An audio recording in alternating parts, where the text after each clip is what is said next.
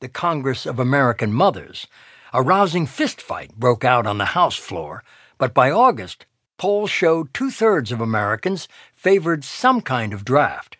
In September, the bill passed both houses by a margin of two to one. Yeah, when the draft came out in 1940, we were very aware of the war and very aware of this guy Hitler. Actor and director Carl Reiner. The fact that the world had let him happen was amazing to all of us. All men between the ages of 21 and 36 were required to sign up for the draft. The idea was they had to be young enough to jump out of a plane or wade ashore, but old enough to have some maturity. In October 1940, President Roosevelt opened the first draft lottery.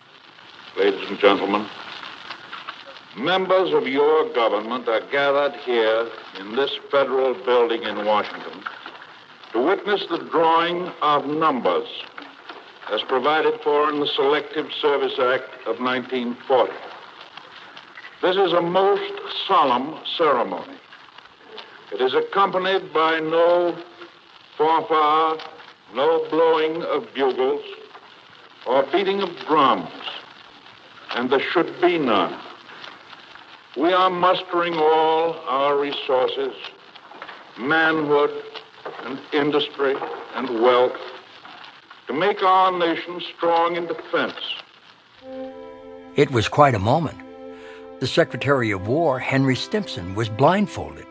Then he lowered his hand into a tall glass fishbowl, the same one used during World War I.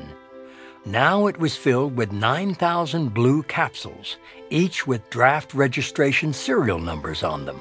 Stimson pulled out his hand and passed one capsule to the President.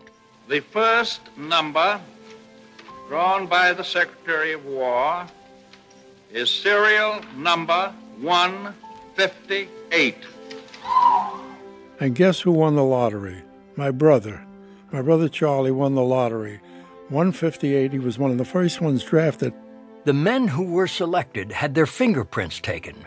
They signed their induction papers, memorized their serial numbers, took the oath of enlistment, and officially became U.S. soldiers. Carl Reiner's brother Charlie was sent to boot camp in the South. And he wrote us about his training. They had no guns, they had no rifles. They were training with broomsticks, training with broomsticks.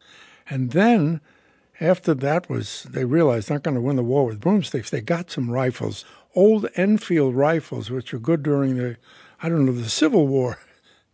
The military mobilization was headed up by George Marshall, the Army Chief of Staff. It was slow going at first. American industry was just pulling out of the Depression. Businesses were reluctant to switch from making consumer goods to military goods, but with a push from the president, production took off. Where automobile fenders once were made, aircraft propellers are turned out by the thousands.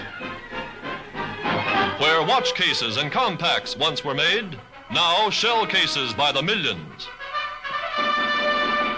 Assembly lines of machine guns moving to war on the same conveyors that only yesterday carried American typewriters. This is industrial America at war. The arsenal of democracy delivering the goods. Then, in the summer of 1941, the question of the draft landed on the table again. When that draft law passed, it was only good for a year. And at the end of that time, the draftees could leave. They didn't have to reenlist or anything. The result of that was that all of the buildup would go for naught because they'd suddenly find themselves with half an army. President Roosevelt asked Congress to extend the draft to 18 months. And it was a big fight not only in Congress but out of Congress. The result of it was that the bill passed by one vote. Expanding the draft went hand in hand with a massive public relations campaign. The military cast its soldiers as heroes, putting aside jobs and families to protect the nation. I am the American soldier. For the American people, my family, my fellows, my sons to come, I carry arms. Whatever the need,